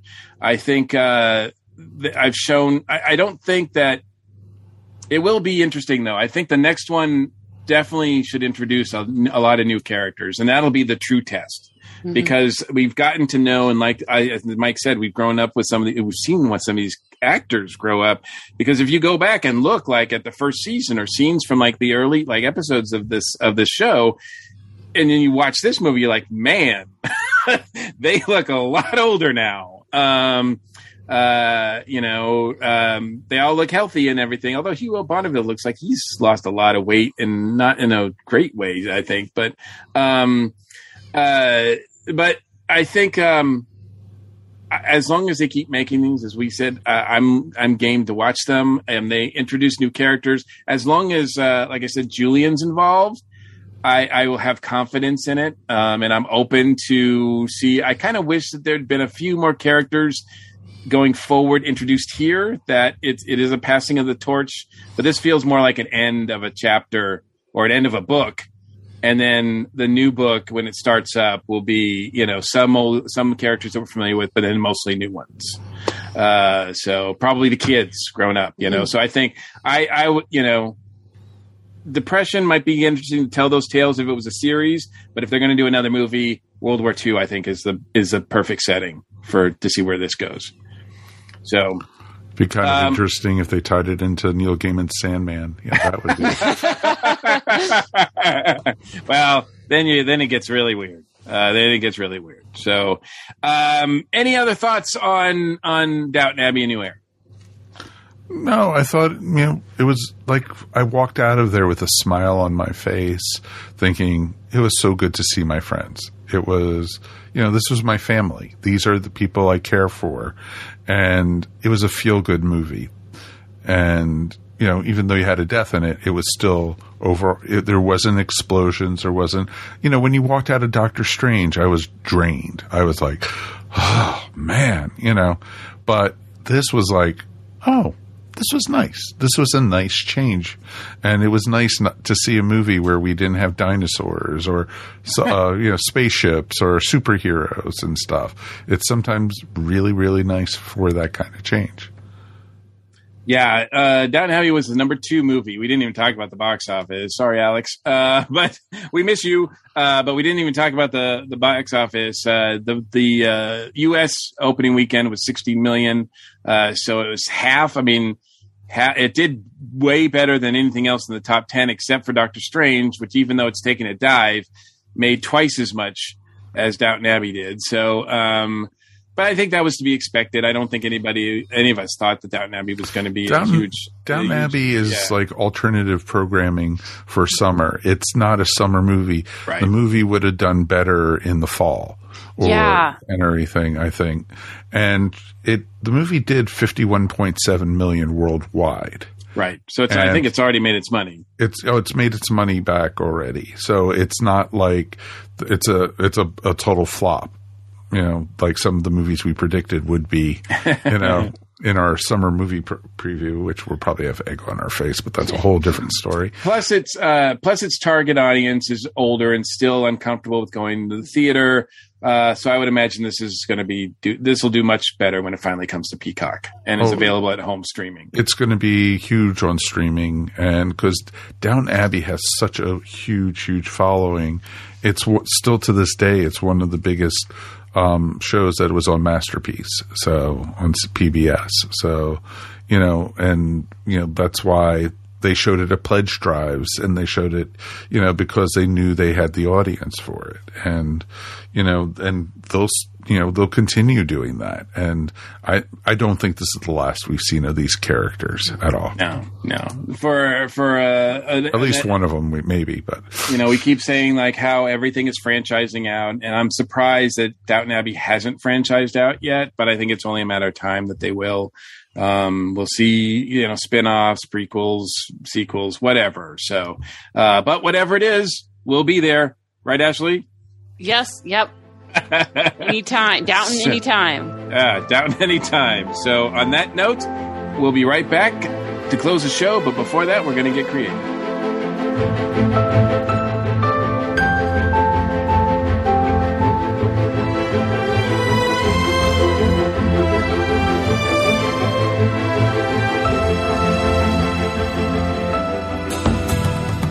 This Labor Day weekend, fandom is calling.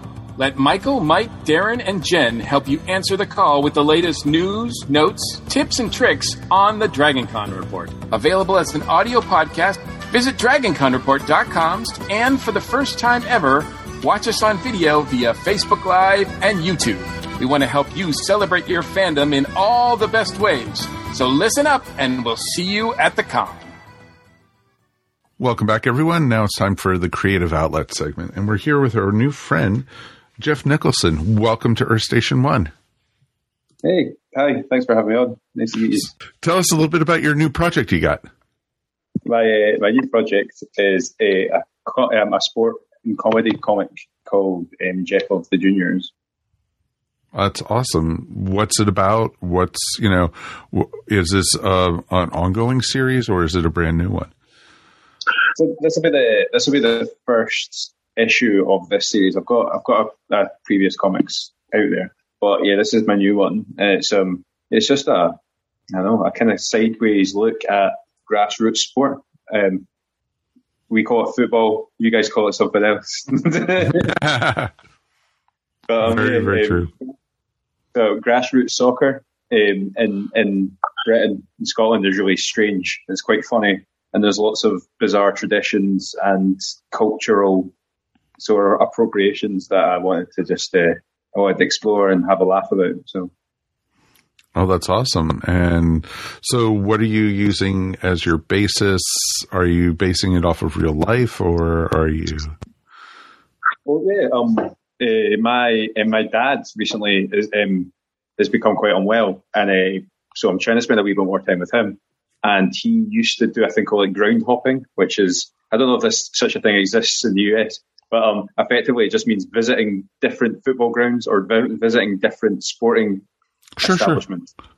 So um, and uh, so I've been taking with that to these games, and it's just interesting because you're um, you're often visiting very small um, sort of uh, local communities um, that have po- possibly had their be- their best days behind them. You know, their mining communities or um, or sort of steelwork communities, and um, they have all these bizarre traditions and, and interesting like approaches to things, and it's just yeah. So um, it's more like it's taking a notebook to these these events and kind of taking notes and people getting really like personally insulted by people criticizing the catering, for example, or um, ah, just things like that. Like people, people just being. Um, I was standing, for example, I was standing with my dad watching a game, and my dad was. It was my first time at this game, and my dad was like, "Oh, usually the um, usually the goalkeeper is better, but he's playing like an arsehole today." Sorry if I'm not allowed to swear. He's playing like an a hole today.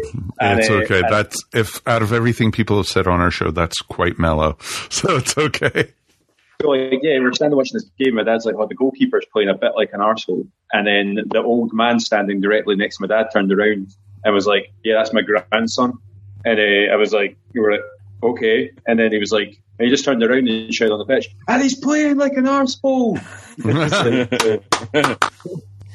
so just, just obscure kind of a slight sideways glance at quite an odd like world that um, I think uh, I think a lot of folk will see. They'll have, and you know, they'll, they'll recognize like their their own community in it. They'll recognize the sort of the vibe, and um, and hopefully really enjoy it, and and hopefully they'll laugh. It's supposed to be funny, so. That you hope Well, for. it, it is interesting how how sports uh, brings out sometimes the best and worst in people. Yeah, totally, totally. Um, and yeah, I think, uh, yeah, absolutely. I think uh, Scottish football in particular. Um, I think you could you could have a look at that as a as a sort of institution and, and see that very much. You know, we have um, really poor behaviour, and we also have very very funny, um, bizarre things like I don't know. Um, there was a game on the other week where uh, we had, they had to they had to halt proceedings because um, a deer walked onto the pitch. it was just you know, stuff like that. And you're like, oh, okay. Um, Yeah, you don't see that here in baseball stadiums or football stadiums, you know, and everything. You might have a, a random bird fly in or something like that, but you don't have a deer come on. St- it's just um, it's just fun. Uh, grassroots football in particular, people um, I would, just interesting things happen all the time, and I just wanted to kind of celebrate that and collate that and um, play play around with the cliches a wee bit and and and uh, just create something that other folk would enjoy. So I hope they do. Um, it's on Kickstarter just now, and it has just met its funding goal. So I'm just hoping I can excite more people and see if they and see if other people are interested in it too. Absolutely, absolutely. Yeah, we saw that you uh, reached your goal already. Congratulations on that. But as we like to tell people, just because you met your goal doesn't mean that uh, you know all is well and nobody needs to to support because you can use all the support you can get. Plus, if you want to get this book, it's it's the best way to do that. And uh, when people are listening to it, there's probably not a lot of time left. So jump on this when you as, as you can, because uh, Geoff, as I understand it, you're a one man band here, right? Writing, art, everything, putting the book together. Yeah, um, to- yeah, absolutely, totally self taught. Um, all those things. Um, I'm I'm part of another podcast where all the guys that I, I support are, are actually really well established within Scottish comics, and I felt kind of like imposter syndrome sleeps creeping in. So I did I did create my own series, but then kind of got tired having to deal with like waiting for people to do things.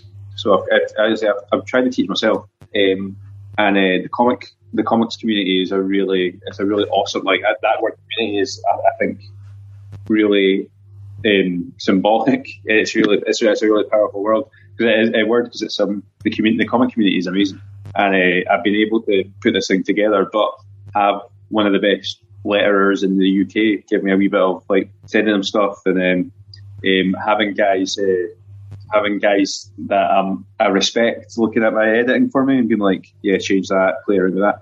So but yeah, um, I'm trying to do it all as much as I can on my own, um, and it's quite stressful. Because, like I say,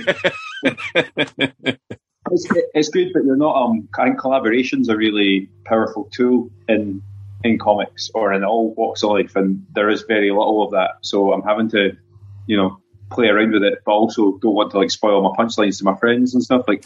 and, so yeah, it's good though. I mean, um, it seems to be it seems to have caught a wee bit of an imagination from folk as well. So. That's awesome. That is really awesome.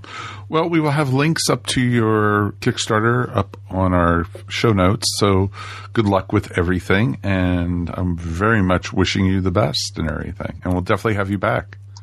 No, great. No, thank you. Thank you for having me. Um, yeah, you need to get me back because I love chatting to folks. Oh, m- definitely. definitely would love to. Let's take a quick break now and we will close up the show. Welcome to a Geek Girls Take. I'm host Angela, and this week, this Geek Girl is talking about nerdy makeup collabs that I'm really excited for this summer. There are so many amazing movies and TV shows coming out this summer, and that means lots and lots of merchandise to go along with those franchises. I am really excited for a few of the fun makeup collabs that companies are doing for those nerdy movies and TV shows, since it's way more common to see now than it used to be even like five or ten years ago. Stranger Things has a really fun makeup collab with MAC Makeup. Now, this one is on the pricey side, but there are two fun eyeshadow palettes, two blushes, six lip glosses, and two different makeup brushes, and they are evenly themed for the Hawkins Tigers High School and for the Upside Down. The colors are really great, and the quality of MAC means that these are going to be wonderful to use. Essence Makeup is doing a Jurassic World collab, which is really, really fun looking. I would have gone way more into the looks of the products if I was designing it, but they're still dinosaur themed, and that makes me really happy. Also, Essence is a drugstore brand, so the prices will be a lot nicer than the Stranger Things line if you're looking for something a little bit cheaper. The nail polish company China Glaze is also doing a really well thought out Jurassic World collab with the movie. The colors are perfect and really, really fit the dinosaur aesthetic that you would think about. And then there's lots more Star Wars themed makeup from ColourPop, this time with a very fun large eyeshadow palette based on the original trilogy, lipsticks, glitter liners, and lots more. And ColourPop's always a nice, affordable brand with very high quality makeup. Well, thanks for listening to A Geek Girl's Take. What will I talk about next week? Well, you're going to have to listen to find out.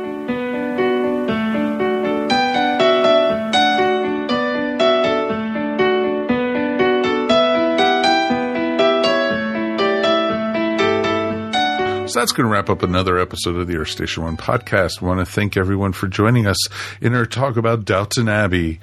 Ashley, thank you, thank you as always, the movie person and the main reviewer here on ESO. You did a great job on your column this time for the website. Really appreciate it.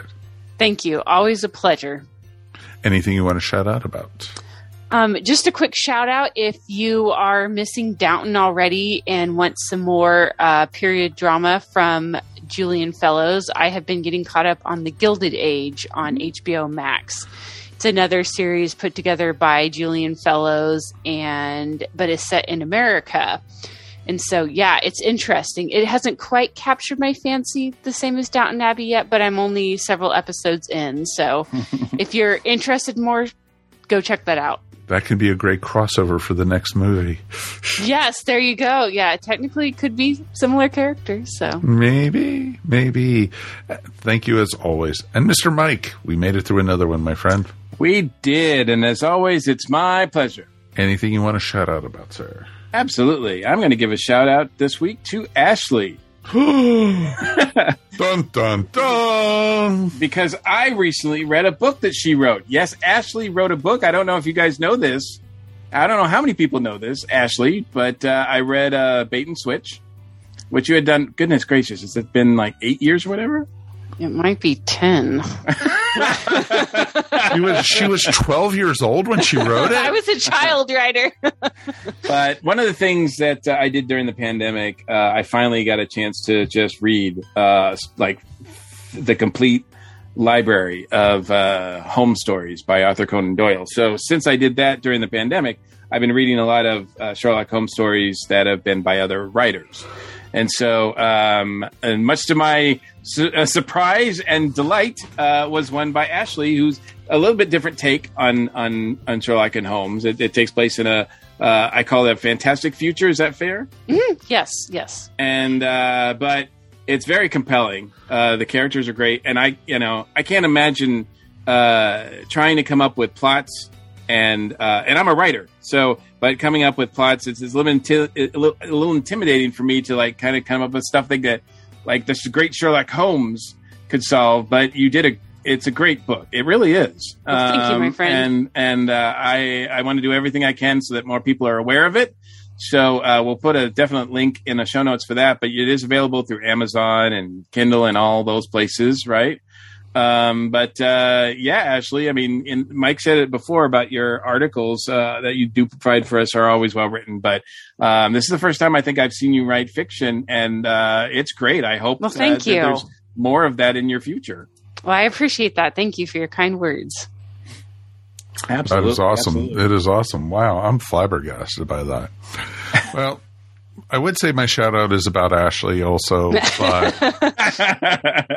I don't have any more news. That's it. I'm sorry, but you know, my shout out actually is a mini movie review. I got to watch the movie Free Guy. We had talked about it a bit. Um, I think it was last year because it kept on getting pushed back and pushed back and pushed back, and it's now streaming on Disney, and which I was a little surprised by. But then after I watched the movie, I understand completely why Disney um, did it with some very interesting cameos in this. And I'm not going to say anything else because I know my two co hosts on this have not seen the movie yet. And there's some amazing things in this movie. Um, it's just a fun, brainless, you know, popcorn movie. And Ryan and Reynolds is as charming as heck. And it's just a lot of fun. And for anyone who's ever played a video game or first per- person shooter or anything like this, you will have a blast. And it's just a ton of fun. And I definitely recommend it. And I won't go into any, any more detail because I'll then have to start spoiling, and then, then then Ashley might come after me with a lightsaber. That's all. That's all I'll say. So that's all I will say about the movie. But please join us again next week because we are going to be going on a trip. We're doing a summer trip. That's right, folks. Our friend John Burroughs of Bella Travel is back. Last year he did places to see during the pandemic. Now that the pandemic is starting to lift in some places, it is you know great to be able to uh, have him back. And we're going to talk about some new places that you know people are traveling to and people places that go visit. And you know never know. We might book a travel right on this air with john. You never know. We might book mike on a one-way trip to the moon or something you know you never know what could happen. You know, he might go to the south of France. Could be possible. You know, I find think the out. moon is. I think the moon is probably more realistic than the south of France. A very good possibility there, but it's going to be a lot of fun. So please join us for next week. And of course, as always, we love to hear from you guys. Please write us feedback at earthstation1.com. D- tell us what you guys thought of Downton Abbey. Tell us what you guys have thought about some of the other movies that are coming out. We definitely would love to hear from you guys. And you know what?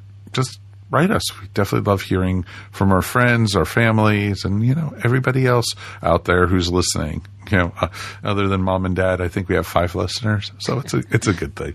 So definitely would love to hear from you guys. And you know what? As always, we do love you know talking to you guys. We love bringing podcasts to you, and you know, as we always just have fun with it. And you know what? Let's just keep on having fun throughout the summer this year. And as always, thanks for listening to the Earth Station One podcast. We're powered by NSC. You can find them at nsclivetv.com. Remember, you could also find Earth Station One wherever fine podcasts are found, including now TuneIn Radio. Please subscribe and tell all your friends about us. On behalf of myself, Mike Faber, Mr. Mike Gordon, Ms. Ashley Pauls, thanks again for listening. We'll see you here next time on Earth Station One. Stay safe, hug your loved ones, and just have fun. Peace, and we'll talk to you soon. And we are done. Boom. You've been listening to the Earth Station One podcast, show by fans for fans. If you enjoyed the show, please subscribe to our show up on iTunes or wherever fine podcasts are found. While you're up there, please rate us and remember to leave feedback. It would greatly be appreciated. And remember to tell your friends all about us while you're at it. Earth Station One is available on most social media sites where you can join some really great topics or chats. Help support our show by shopping through our Amazon.com link or purchasing very cool ESO Network clothing and merchandise at our TeePublic store. Links to both are found on the top of our ESO Network webpage. Become a patron of the ESO Network by backing us up on Patreon for as little as 25 cents a week. Go to patreon.com slash ESO Network to sign up. We want to hear from you. Please write us at earthstation1 at esonetwork.com or call us at 404 963 9057. Thanks for listening, and we'll see you next time here on the Earth Station 1 podcast. Peace, and we're done. That's it. The show's over. It's time to head home. See you next week here at Earth Station 1. This has been a broadcast of the ESO Network. Be part of the crew and help support our shows by donating to our ESO Patreon or by shopping at the TeePublic store, which can all be found at www.esonetwork.com. The ESO Network, your station for all things geek.